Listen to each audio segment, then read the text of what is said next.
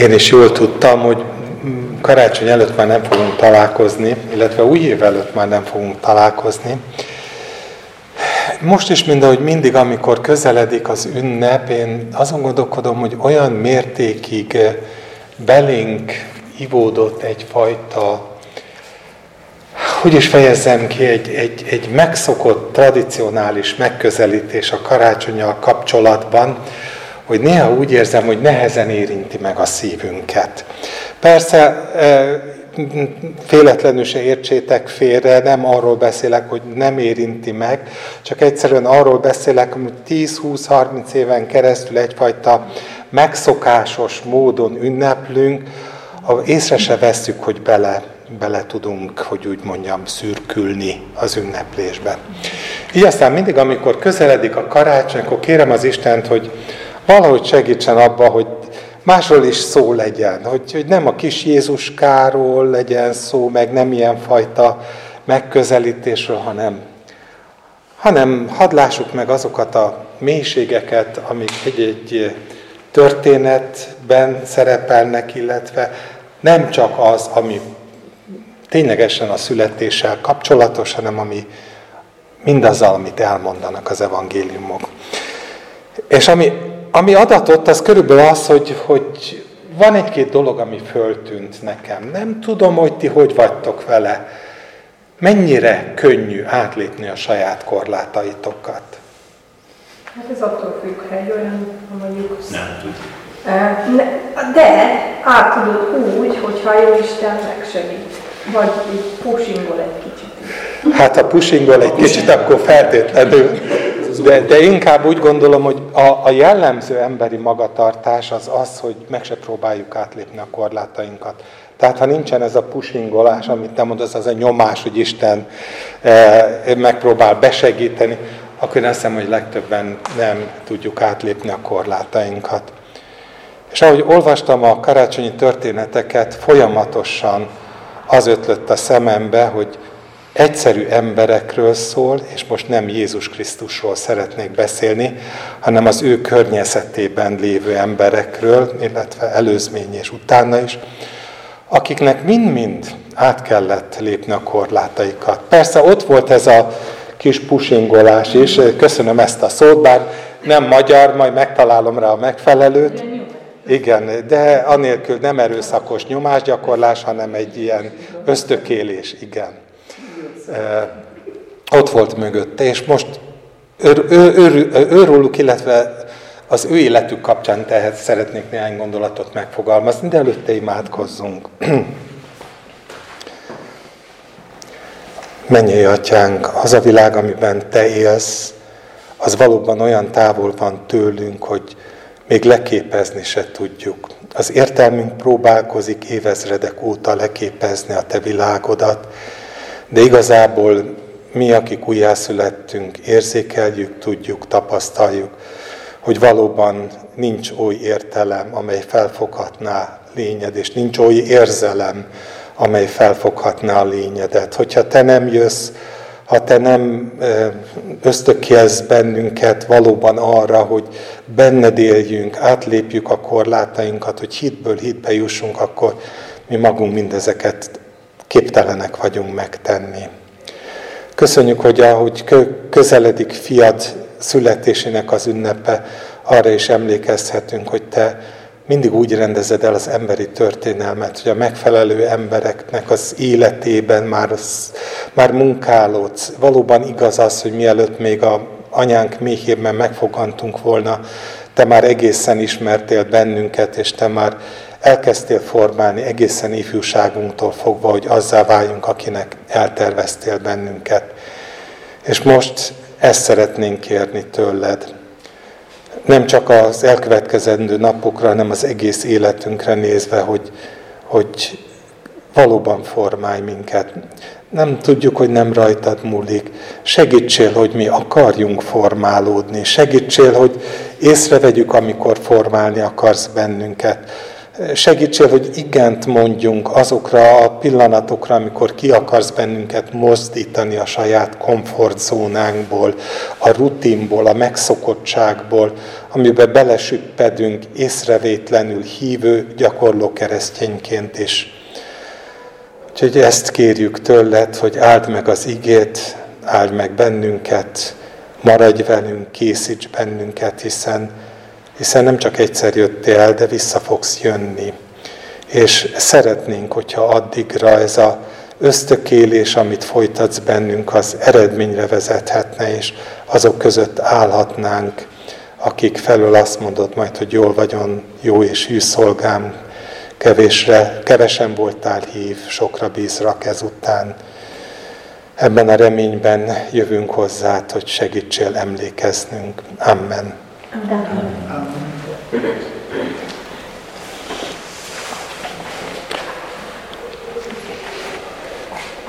Többféle embertípus létezett akkor is. Voltak gondolkodó típusok, voltak érzelmi típusok, voltak olyanok, akik nehezen ugrották meg a lépést, voltak olyanok, akik eh, felé Istennek egészen szigorúnak kellett lenni, hogy megugorják a lépést. És most, ha nem is részletesen, inkább csak az ember típusokat eh, magunk elévéve próbálok egy-kettő ilyet eh, elmondani, illetve emlékezni rájuk. Az első, akire szeretnék emlékezni, az József. Én gondolkodtam azon, hogy felolvassam-e a történeteket, azokat a részeket, vagy pedig tegyem tudottnak. Ez mindig egy nagyon nehéz kérdés, mert a 30 éve hívő emberek leginkább elég azt mondom, hogy damaszkuszi út, és rögtön mindent e, fölidéznek magukban. Aztán van, aki megkérdezi, hogy Damaszkusz, Amerika? Hm? Lehet, hogy nem. Szóval e, biztos, hogy a kettő között valahol van az átlagos, és ha nem is sokat, de azért mindegyiknél néhány gondolatot hagy olvassak föl. Szerintem az jó emlékezni. József az Jézusnak a test szerinti nevelő apja, Máriának a férje, emlékeztek rá. Egy, azt mondja róla az ige, hogy egy igaz, Istenfélő ember volt. És akikről most beszélni fogok, azoknak a zömére, nem tudom, mindegyikre ez jellemző, az igaz és az Istenfélő. És ugyanakkor nem főszereplői a Bibliának. Hagy mondjam azt, hogy epizód szereplők. Mind ahogy én is az vagyok, meg feltetően sokan érzitek így, hogy hát nem mi vagyunk a nagy szereplők, nem rólunk fog megemlékezni úgymond a nagybetűs történelem, de ezek az epizód szereplők, akiknek sokszor csak egy-egy mozzanat jutott, egy jó döntést kellett hozniuk az életükbe, ezek akkor, amikor meg kellett hozni azt a jó döntést, akkor meghozták a jó döntést. És hadd bátorítson ez mindannyiunkat, akik így, hát, hogy is, mondja, hogy is mondjam, próbálunk ebben a zűrzavarban, ami most körbevesz bennünket, el, e, valahol mégiscsak előre lépni, hogy nem baj. Nem baj, hogy epizód szereplő vagy. Nem baj, hogy úgy érzed, hogy nem te fújod az úrral a passzát szelet, hogy ezt az általam szívesen használt mondatot mondjam. Elég az, hogyha hűséges vagy. Az sem baj, ha érzelmi típus vagy. Az sem baj, hogyha intellektuális típus vagy, és ebben lesz több példa. Az sem baj, hogy ellenállsz az Úrnak, mert ő le tudja győzni az ellenállásodat, de legyél igaz, és keresed az Istent. És a többit pedig ő elvégzi. Szóval József igaz ember volt. És amikor megtudta, hogy Mária terhes, akkor azt mondja az ige, hogy nem akarta megbélyegezni az ő feleségét. El akarta tehát titkon bocsájtani. Hihetetlen nemes gesztus, nem? Egy egyszerű ember részéről, aki, hát ha megtudja a másik, hogy mondom, a feleségem mástól terhes, hát azért nem biztos, hogy ezt a nagyon, nagyon nagyon humánus, nagyon, nem is nem jó is már lejáratta magát, de ennyire, ennyire pozitív megoldást igyekszik választani. És a Biblia azzal folytatja, hogy tehát ez az igaz ember keresi a megoldást. Szerintem nagyon sokan vagyunk megoldáskeresők. Bele szaladsz egy problémába. E, nem akarsz ajtóstól rohanni a házba. Nem akarsz kárhoztatni. De igazából nem tudsz átnézni a rossz meg a bűn fölött sem, hogyan lehet érzékenyen kezelni. Hogy, hogy hogyan lehet hozzányúlni, hogy ne kárt okozzá, hogy különösen ne a másiknak kárt okozzá, hogy a kárt okozott volna ugye Máriának, hogyha híre megy, hogy ő terhes, miközben még nincsen igazából, jó, jegyese volt, de nem volt még a törvény szerint a férje. Úgyhogy egy vívódó, megoldáskereső ember. És amikor ő ezt teszi, akkor azt olvassuk, hogy amíg ezen tűnődött, íme az Úr angyala álomban megjelent neki. És szól hozzá. És most nem fogok tovább menni, eh, de azt szerettem volna a József kapcsán érzékeltetni, hogy sokszor tűnődünk, akár csak a mai világ eseményein tűnődünk megoldásokat szeretnénk keresni. És nincs ezzel semmi baj, ameddig, ameddig mindezt az Isten előtt tartjuk. Mindezt az ő jelenlétében tesszük. Mindent úgy teszünk, hogy ő szólhasson. Józsefnek álomban szólt. Lehet, hogy neked, nekem nem álomban szól, bár időnként mostanában olyan dolgokat álmodok, ami, ami lehet, hogy egyszer majd elmesélek így előtte. De a, a hangsúly az ezen van, hogy Isten azoknak, akik akármilyen alkatok, de szeretik őt, segít átlépni a korlátaikon. És segített Józsefnek átlépni. Egy egészen rendkívüli módon megjelent neki áloma, és azt mondta, hogy ne félj elvenni. Mert ami benne van, az a Istentől és a Szentlélektől van. Hát én nem tudom, hogy én nagyon sokat tűnődök, akkor se jönnék rá arra, hogy ezt elhiggyem. Mert a következő lépés az mégiscsak az, akármennyit próbálunk tűnődni, érvelni, gondolatainkat megpróbálni rendbeszedni, a kérdés mindig az, hogy amikor megszólal az Isten, akkor tudjuk-e azt mondani, hogy igen. Akármennyit tűnöttünk rajta, akármilyen végeredményt dobott ki a gondolkodásunk, de ha megszólal az Isten és mond valami egészen meghökkentőt, aminek köze nincsen ahhoz, ahogyan te erről gondolkodtál. Ő egyszerűen azt mondja, hogy minden jól van így, ami történik Máriával az én, én, az én, én, én intézkedésem. Szóval azért ez azt hiszem, hogy nagysága részéről. Menjünk tovább. A következő ilyen epizód szereplő az keresztelő Jánosnak az édesapja, Zakariás.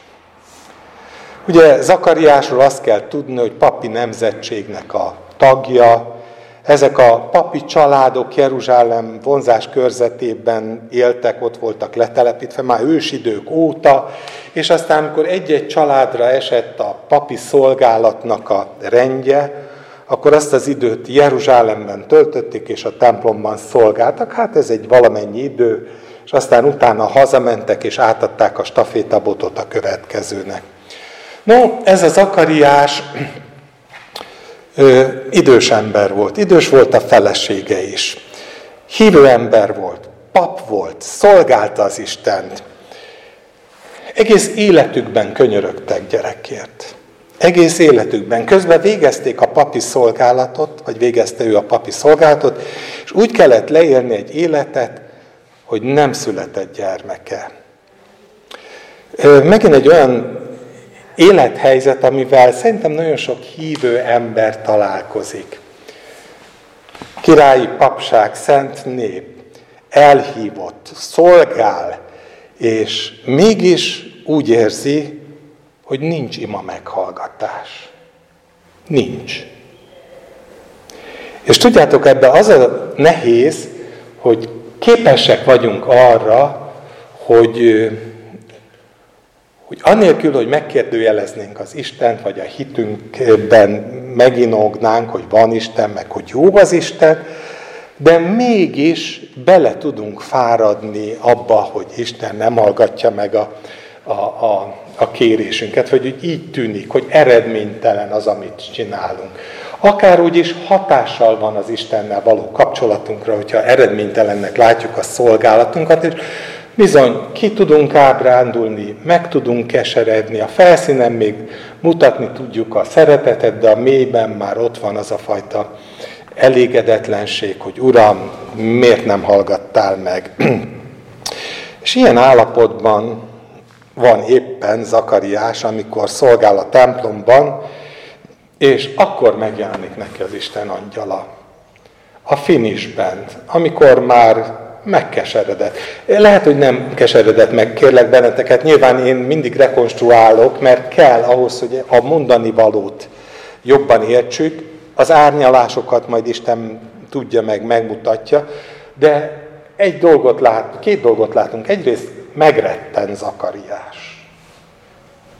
Különös, de később majd olvassuk, vagy beszélek róla. Mária nem retten meg. Zakariás megretten.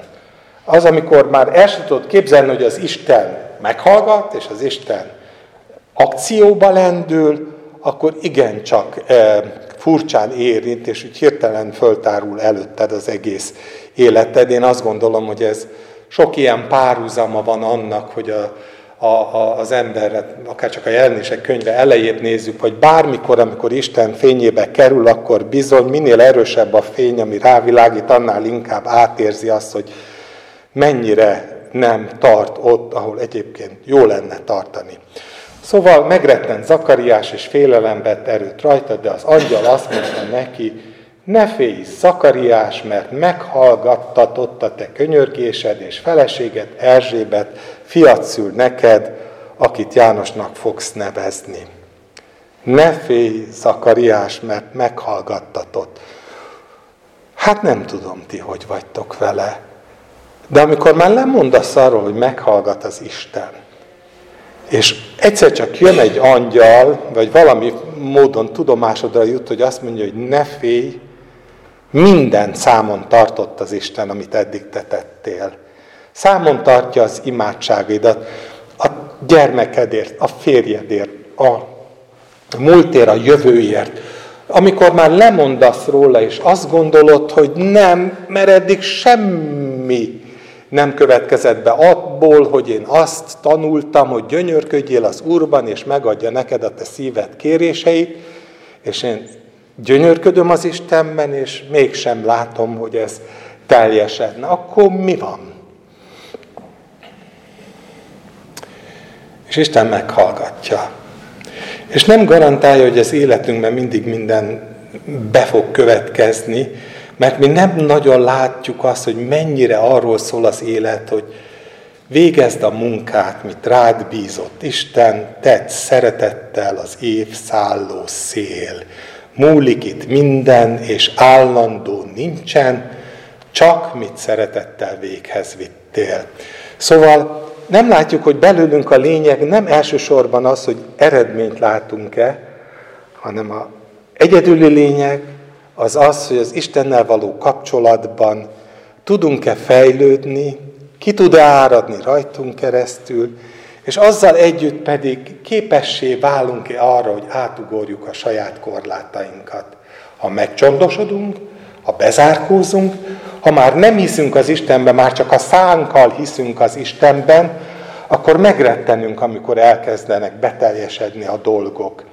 És bizony akkor nézünk szembe azzal, hogy végül is a korlátaink szabták meg a életünket, nem pedig az Istennek a nagysága. És akkor van egy olyan mondata Zakariásnak, ami jól kifejezi a lelki állapotát. Azt mondja Zakariás az angyalnak, miről tudhatom ezt meg? Mert én már öreg vagyok, és feleségem is előre haladott korú. Egy picit ott tartunk, mint az előző történetben. Csak más, mégis más az egésznek az íze. Ő is a felszínre néz.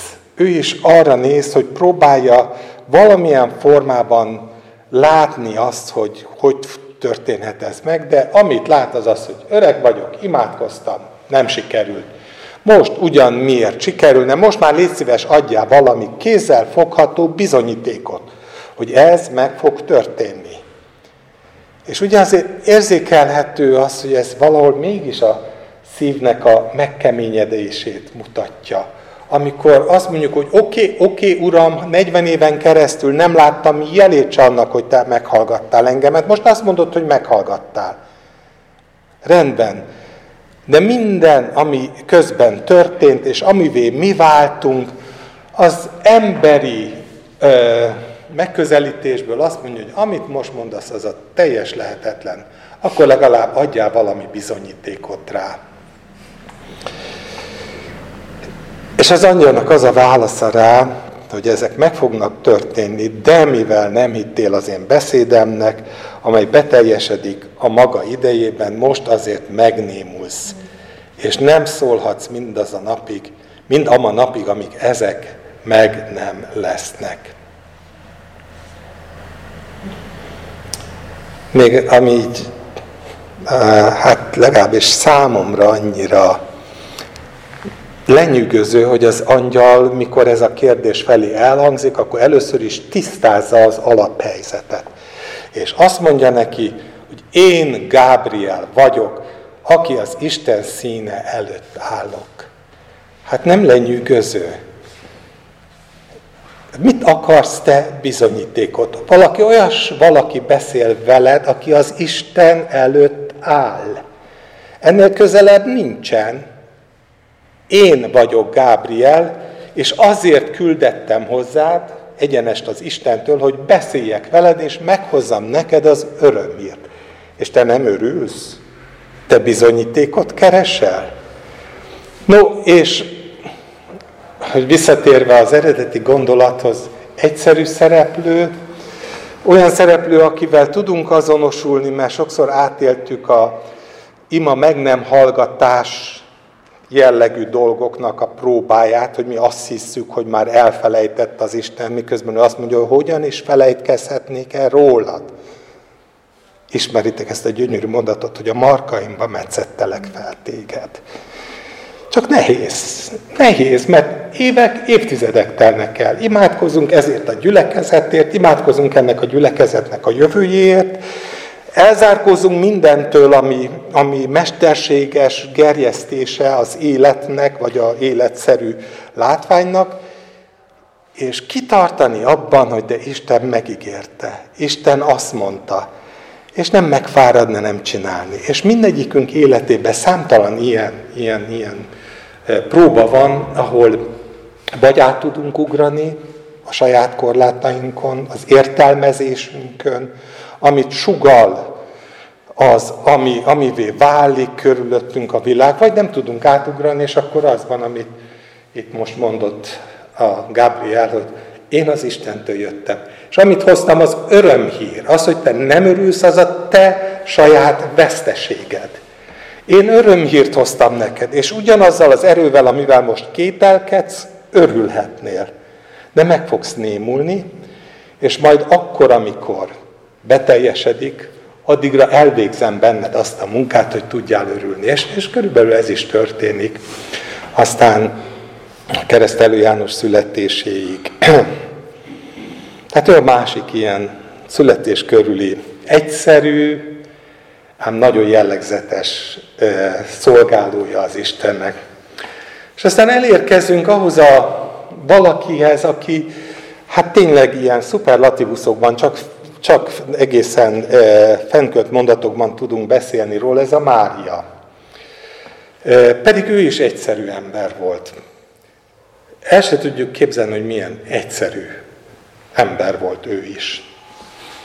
De volt valami, ami ami talán nála világlik ki a legjobban, azokból a szavakból, és nem sok szó ez, de azokból a szavakból, amiket ő szintén Gabriellel vált, És azokból a tényekből, ahogyan látjuk, hogy ő nagyon gyorsan átlép a saját korlátain. Biztos volt neki is. Ő is ember volt, és mindegyikünknek vannak korlátai. Bement hozzá az angyal, és azt mondta, örülj, kegyelembe fogadott, az Úr veled van, áldott vagy te az asszonyok között. Ő pedig nagyon zavarba jött e beszéd hallatán, és elgondolkodott, hogy micsoda köszöntés ez.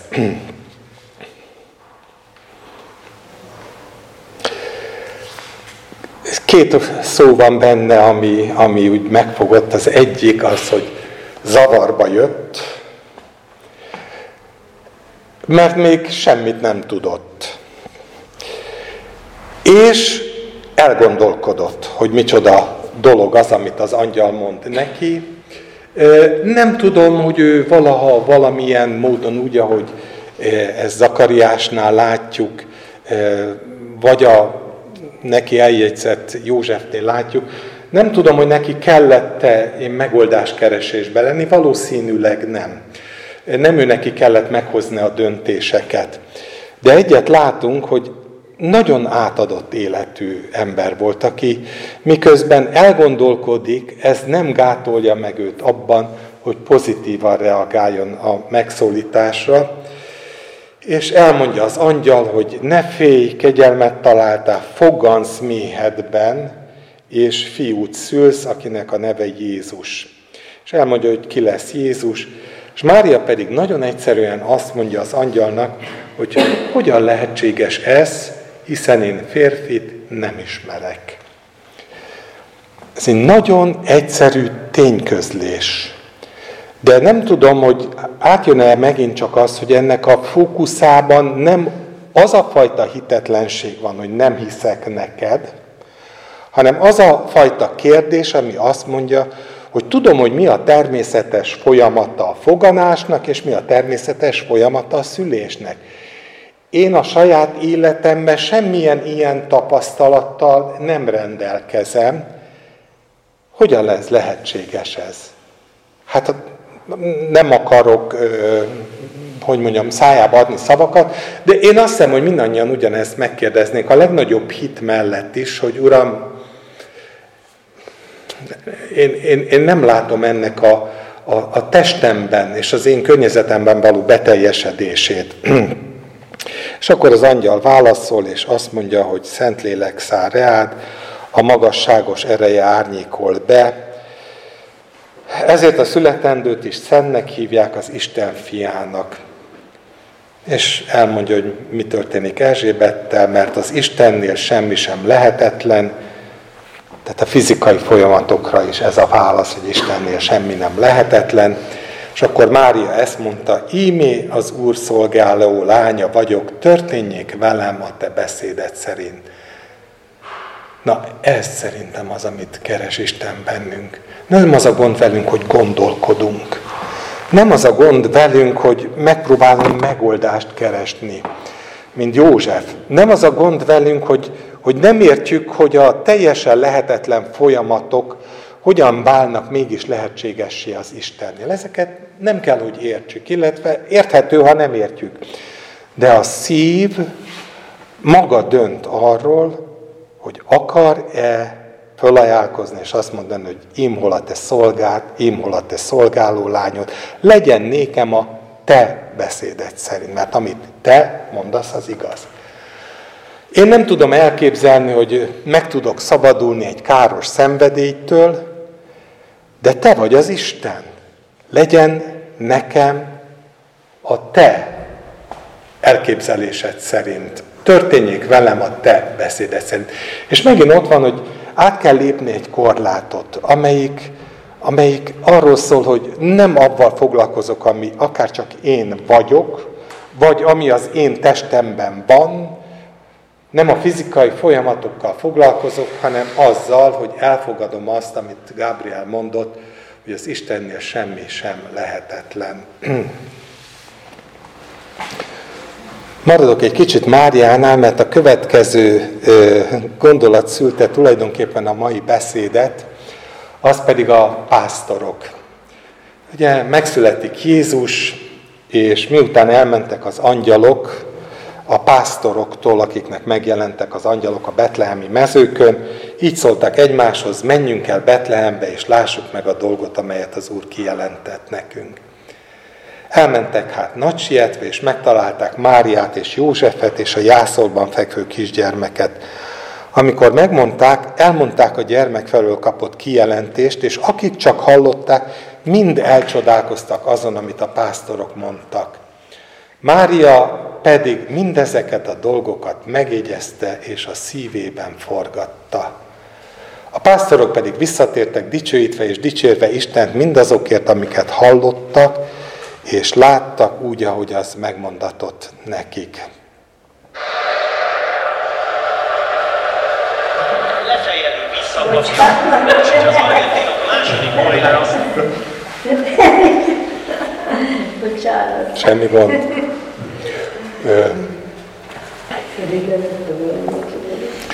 Belép itt a történetbe egy, egy népesebb csoport, ez a pásztorok csoportja.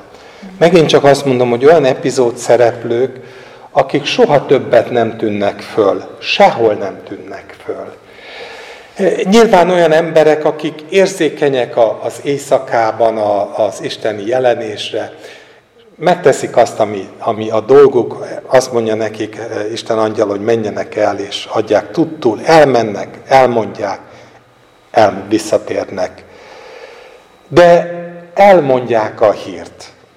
Szerintem nagyon sokan a magunk egyszerű módján ennyit tudunk tenni. Amikor Isten azt mondja, hogy menj és szólj, akkor elmegyünk és elmondjuk. És hogy ezt időnként nehéz földolgozni annak, akinek elmondtuk. Ez a velejárója a küldetésnek. És Máriában az a nagyon, nagyon nagy titok, és ezre visszatér még a Lukács evangéliumában később is az ige, amikor azt mondja, hogy Mária pedig mindezeket a dolgokat megjegyezte, ez itt fönn történik, és a szívében forgatta. Ez pedig itt lent történik. Nem próbált értelmet keresni neki, nincs az oly értelem, amely felfoghatná a lényedet, de annyira szeretem ezt a nagyon, nagyon plastikus, nagyon jól megfogott megfogalmazást, hogy a szívében forgatta. Én azt hiszem, hogy olyan jó volna, hogyha a hozzánk érkező akármilyen híradás, akármilyen eh, impulzus, hírt valahol megtanulnánk a szívünkben forgatni. Megtanulnánk, hogy ne hozzon ki a, a, a, a türelmünkből, a béketűrésünkből. Tudjátok, két módon lehet feldolgozni az eseményeket, és mi, mi, mi általában az elsőt választjuk. Az, az egyik itt, a másik pedig itt. A fejben dolgozott föl, vagy a szívben dolgozott föl. És olyan jó látni, hogy van mód arra, hogy a szívünkben dolgozzuk föl az eseményeket.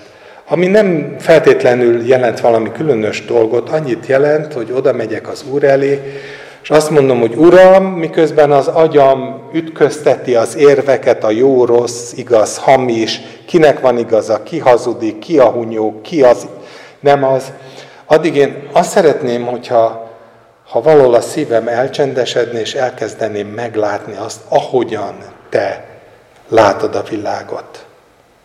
Ha meglátnám azt, hogy minden, ami engem ér, az azért jó, mert azt ígérted, hogy minden egyaránt javára van annak, aki szereti az Isten. Hogyha valahol mentes lennék attól, hogy átkozom a fáraót, hogy milyen borzalmas, meg átkozom a babiloni uralkodót, hogy milyen borzalmas, és a szívem nem, nincs ott, hogy azt mondja nekem, hogy de hát Isten maga azt mondta, hogy az én szolgám. És ezt az agyam sose fogja felfogni, hogy mitől az ő szolgája, amikor csak kárt okoz mindenkinek. Jónásnak ez volt a fő baja. Amikor Jónást elküldi az Úr, hogy menjen Asszíriába, akkor Jónás fölteszi a szívében, hogy kinek jó ez? Hát pusztuljon Asszíria. Végre valami jó terv az Úrtól. Végre, hogyha meg nem tér Ninivé, akkor elpusztítja. Uram, egy picit besegítek, arrébb megyek, te meg csak pusztítsd. És nem érti meg, hogy itt nem az elme játéka arról, hogy jó-e Asszíria igája, vagy nem jó, hanem arról szól, hogy Isten azt szeretné, ha megérteni az ő szívét, hogy ő annyira szereti, hogy még az állatokat is szereti, és még azokat is sajnálja, akik ott vannak. De ha én nem sajnálom, hogyha én csak ilyen módon tudok nézni a pusztulásra, ítéltre, hogy hát akkor végre elpusztul, akkor hogy fogom túllépni a magam korlátait? Hogyan küldhetne el az Isten? És ez egy örök kérdés te feléd és én felém, hogy mi nagyon szeretnénk, ha Isten küldene. Tényleg él bennünk egy oldhatatlan vágy a misszióra, mindegy, hogy mit jelent, de hogy valami, amit, amit kisemberként nagyban tudunk megcsinálni. És közben pedig Isten fölteszi nekem a kérdést, hogy küldhetlek? Emlékeztek a, a, a kit küldjünk el jelenések könyv. És, és igen, ez egy állandó kérdés.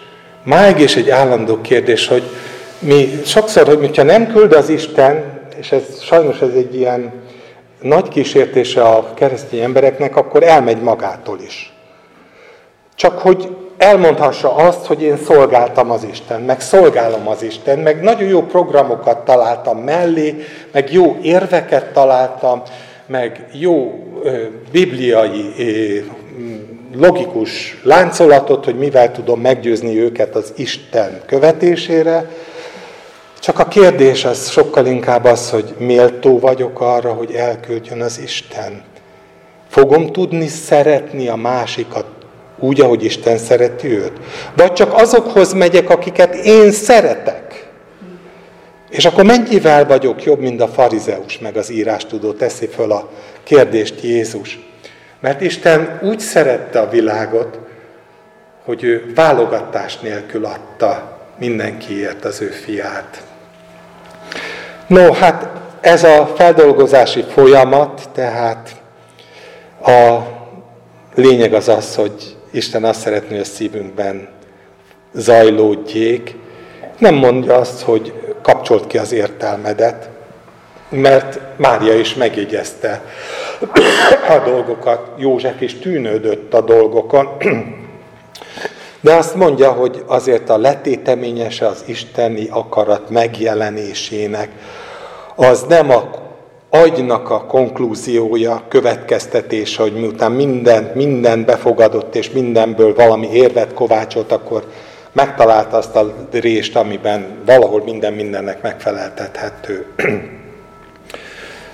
Következő ilyen mozzanat még mindig itt Jézus születése körül az, amikor elviszik Jeruzsálembe, ahol részben Simeon az, aki, aki ről hírt kapunk, hogy igaz és istenfélő ember ismét, várta az Izrael vigasztalását, és a Szentlélek volt rajta. És tudjátok, kicsit szemben Zakariással az a különös, hogy ő, hát ki tudja, ő is öreg ember volt, mióta várta ezt a dolgot, amire azt mondja az ige, hogy kijelentést nyert a Szentlélektől, hogy addig nem hal meg, amíg nem látja az Úr Krisztusát. Mondjam azt, hogy lehet, hogy évtizedei lettek volna arra, hogy azt mondja, hogy Uram, hát te valamikor ifjúságomban adtál nekem egy kijelentést, de hol van már az? Én itt várok 40 éve, a Krisztus még nem jött. Tudod mit? Most már szívesebben meghalok. Mint sem, hogy ebben a teljesen eh, partalan várakozásban érjem az életemet. És az ige azt mondja, hogy igaz ember, aki már az életében átlépte a, a, a korlátait, aki már az életében, még az életében képes volt úgy tekinteni Isten ígéretére, hogy Isten ígérete igaz. És ez nem csak a fogantatásra szól. Isten ígérete igaz. Ha ő nekem azt mondta, hogy nem fogok meghalni, amíg meg nem látom az ő Krisztusát, akkor meg fogom látni. Érzékelitek, hogy ő is egy egyszerű ember. Nem tudom, hogy milyen volt, tehát nem a tisztségét szeretném firtatni, de az igen nem is ad híradást többet róla. Az igének elég az, hogy bemutat egy olyan embertípust, aki, aki végig tudja várni az esztendőket, és meg tudja tartani a hitet, ahogy Pál meg tudja tartani a hitet, és el tudja mondani a Timóteusi levélben, hogy a pályámat elvégeztem, a hitet megtartottam, a futásomat elvégeztem, a hitet megtartottam, miután minden romokban hevert.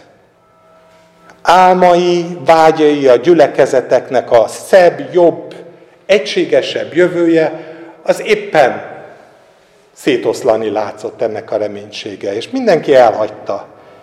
És mégis azt tudja mondani, ez a pál, hogy de én tudom, hogy kinek hittem. És kitartok a hitem mellett, és tudom, hogy eltétetett nekem a korona. Na ez a túllépés. Ez az, amikor a zsidó levél azt mondja, hogy a láthatatlanra néz, nem a láthatókra. Mind akik látják már a várost. És erre hív az Isten.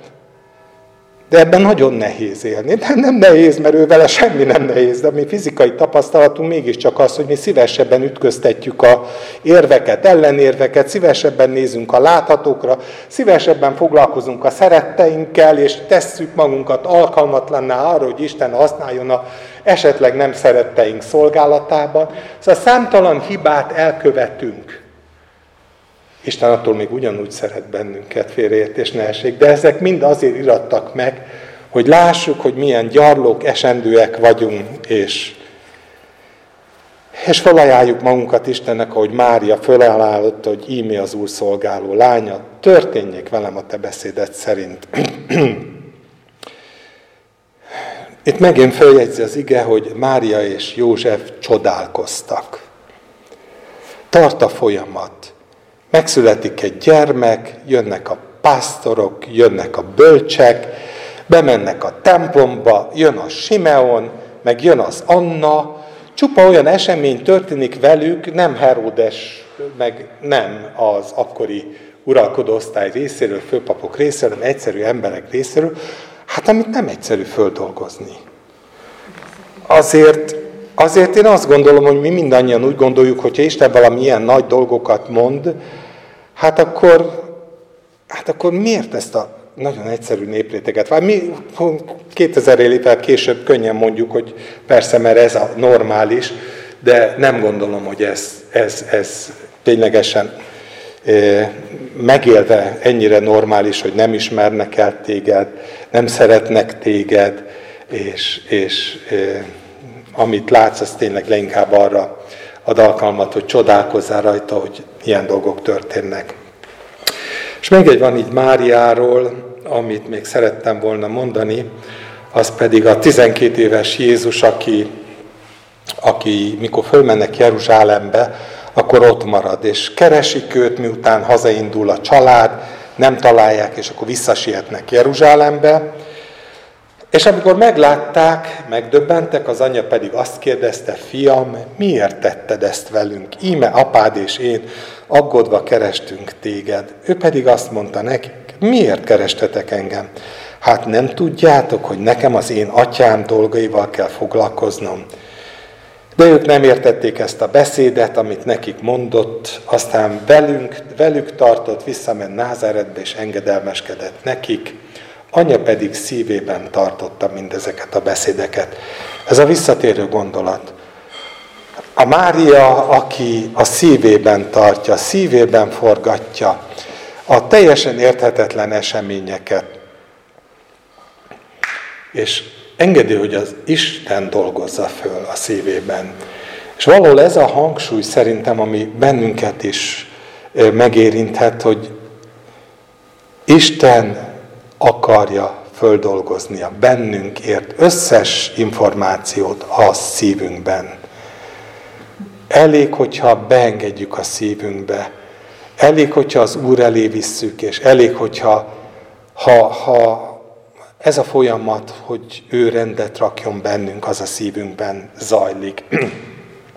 És Mária olyan sokat tanul ezek alatt az évek alatt, hogy amikor aztán Jézus szolgálata elkezdődik, és rögtön az első csoda, amit ő tesz, az a kánai mennyegző, a, ahol a víz, vizet borrá változtatja, akkor Mária már egy ilyen nagyon egyszerű tőmondatokkal kezeli a kérdést, oda megy Jézushoz, és Szimplán és egyszerűen azt mondja, hogy nincs boruk.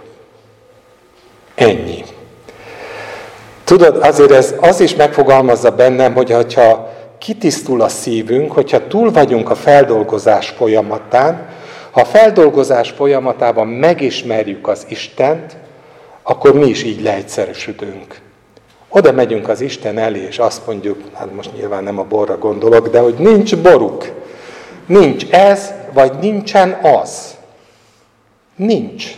Ez egy sima, egyszerű tény megállít, megállapítás. Uram, járvány van. Uram, háború van. Uram, éhínség van. Uram, nem kaptam meg a pénzt. Teljesen mindegy, hogy mi. Ismered az Istent, és elmondod a szükséget. És a különös az az, hogy a Jézus válasz az, hát a felszínen legalábbis meglepően elutasító. Hogy azt mondja, mi dolgom van ezzel, asszony? Nem jött még el az én időm. Nem fordítási részletekbe szeretnék elveszni, csupán azt szeretném mondani, hogy a felszínen van egyfajta elutasító magatartás, amit bármikor átélhetünk, még az Istennel való kommunikációnkban is. Elmondjuk, hogy Uram, nincs, és azt mondja az Isten, hogy nem jött el az idő. Elfogadod? Elfogadom?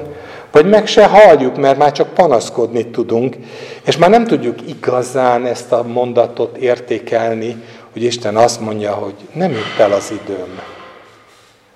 És aztán nem tudom mennyi, nem sok idő eltelik, de Mária, Jézusnak az édesanyja, mikor ott hagyja ezzel a eléggé eh, hogy harsány mondat után a fiát, akkor azt mondja a szolgáknak, hogy amit mond, megtegyétek.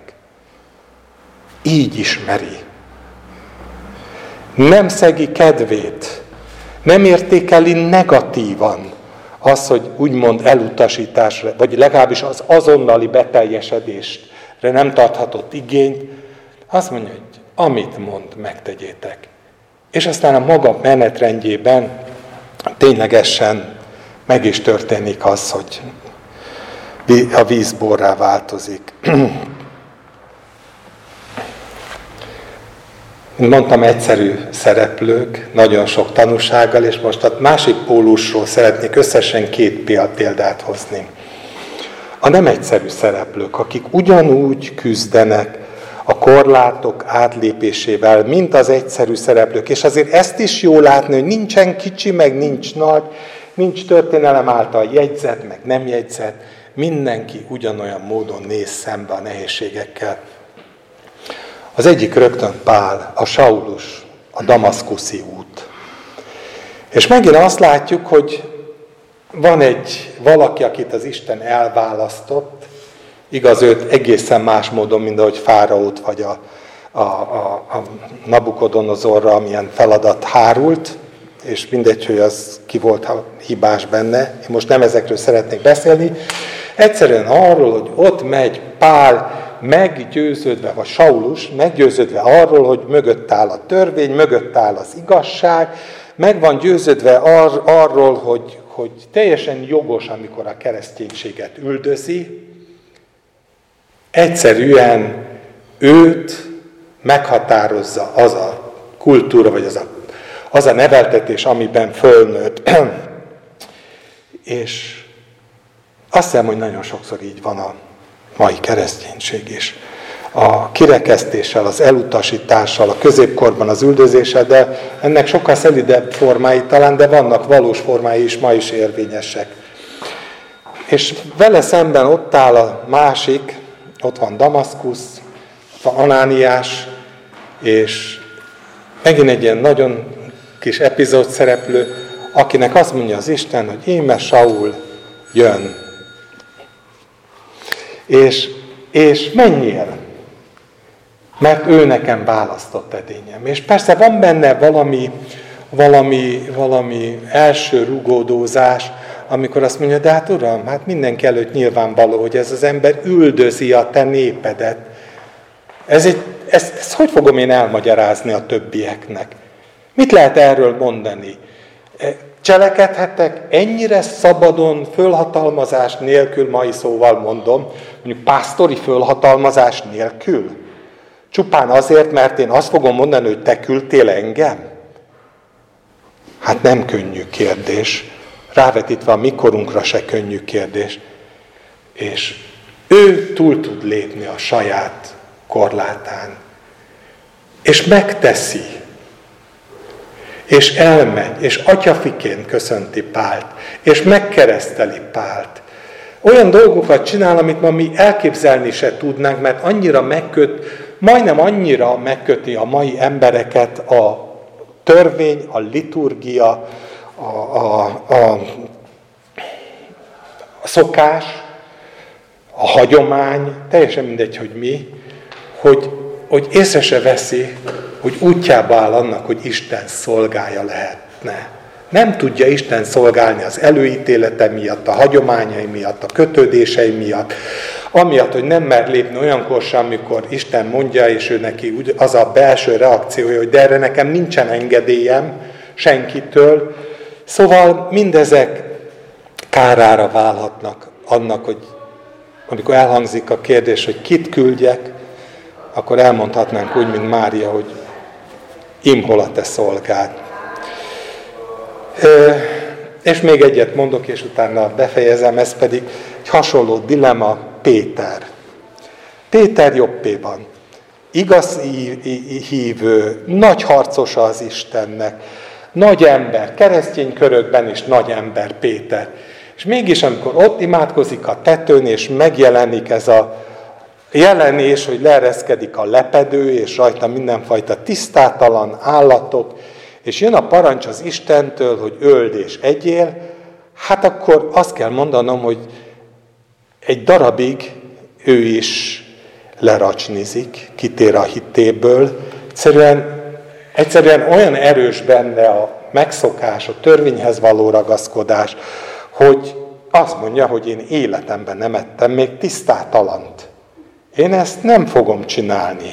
És aztán leereszkedik még vagy kétszer a lepedő, és mindig elhangzik monoton ugyanaz a mondat, hogy amit én megtisztítottam, azt te nem mond tisztátalannak. És az események másik oldala, túloldalon pedig Cornélius háza, az Istenfélő megint csak, tehát ebben közös mindegyik.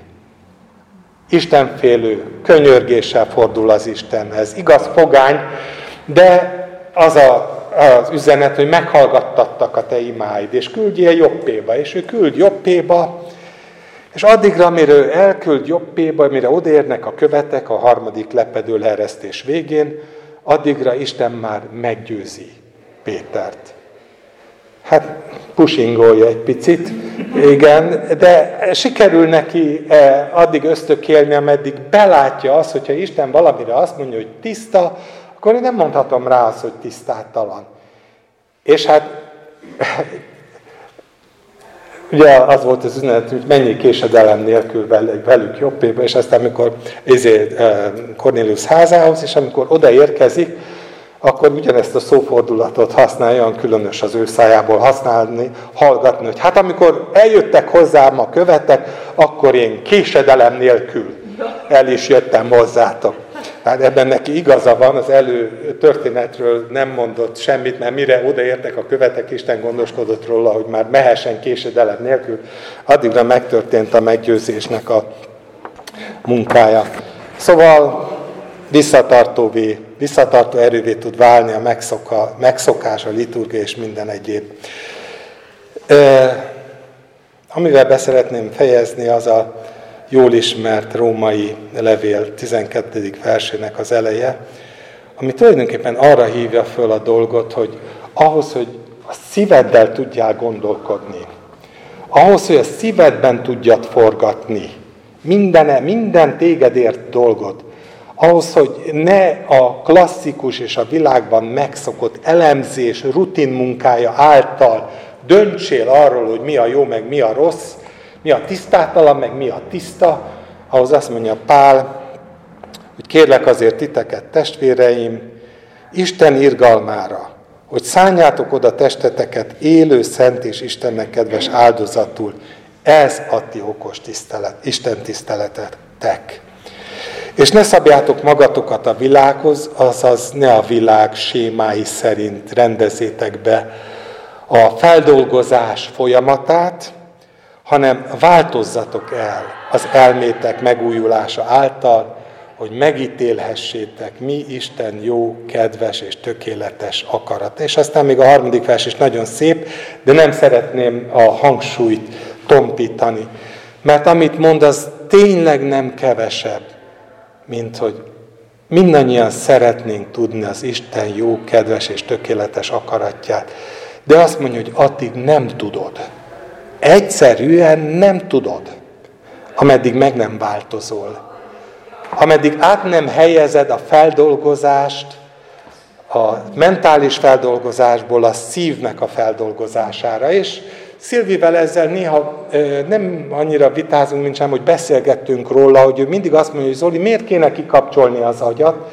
Én meg mindig mondom, hogy nem kell kikapcsolni az agyat, csak éppen meg kell engedni, hogy 20 centit lejjebb menjen mindaz, ami az agyban ott van, hogy nem kéne, hogy megrekedjen ott. Mert az agy nem fogja megválaszolni azt, hogy Ninivének pusztulni kell, vagy nem. Az agy nem fogja megválaszolni azt, hogy az az ember, aki üldözi a gyülekezeteket, azt meg szabad-e keresztelni, vagy nem szabad megkeresztelni.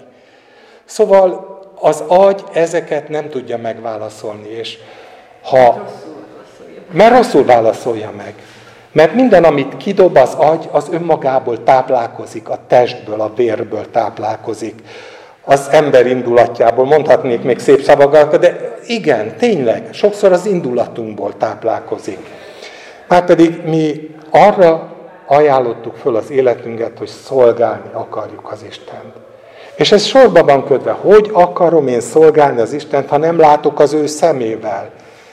Nem állandóan bele fogok esni abba, nem gyerekbetegségbe, hanem óriási tévedésbe, hogy miután nem tartom fönn a kapcsolatot ővel, ezért kinevezem Mari nénit Isten akaratának, és ha tetszik, hanem lenyomom a torkán az evangéliumot, mert én erre lettem elhívva, de ez lehet, hogy rossz példa, meg sánta példa, de, de azt szeretném csak érzékeltetni, hogy az Isten akaratát tenni, Isten szolgájának lenni, ahhoz az kell, amit ő mondta, hogy változzon el Változzatok el a ti elmétek megújulása által. Ahhoz az kell, amit Jézus mond János evangéliumában, amikor arról beszél, hogy majd elküldi a Szent Lelket, és a Szent Lélek meg fogja győzni a világot bűnigasság és ítélet tekintetében. És azt mondja, hogy aki bennem íz élővíznek folyamai áradnak ki annak belsejéből, és szól a Szent Lélekről. És mindig visszajutunk hozzá mindannyiunk által valott alapigassághoz, hogy hatékony munkát egyedül a Szentlélek tud végezni.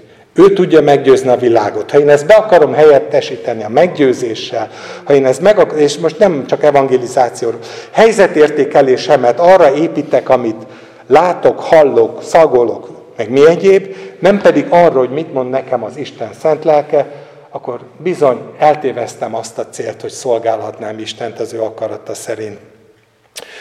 Úgyhogy lehet, hogy epizód szereplők vagyunk, de ha megváltozik az életünk, ha engedjük, hogy Isten átsegítsen bennünket a saját korlátainkon, hogyha megértjük azt, hogy milyen nagyon fontos, hogy a döntéseket, a döntéshozattal folyamatát Isten organizálja a szívünkben, nem kitérünk a folyamatok elől, de megvárjuk.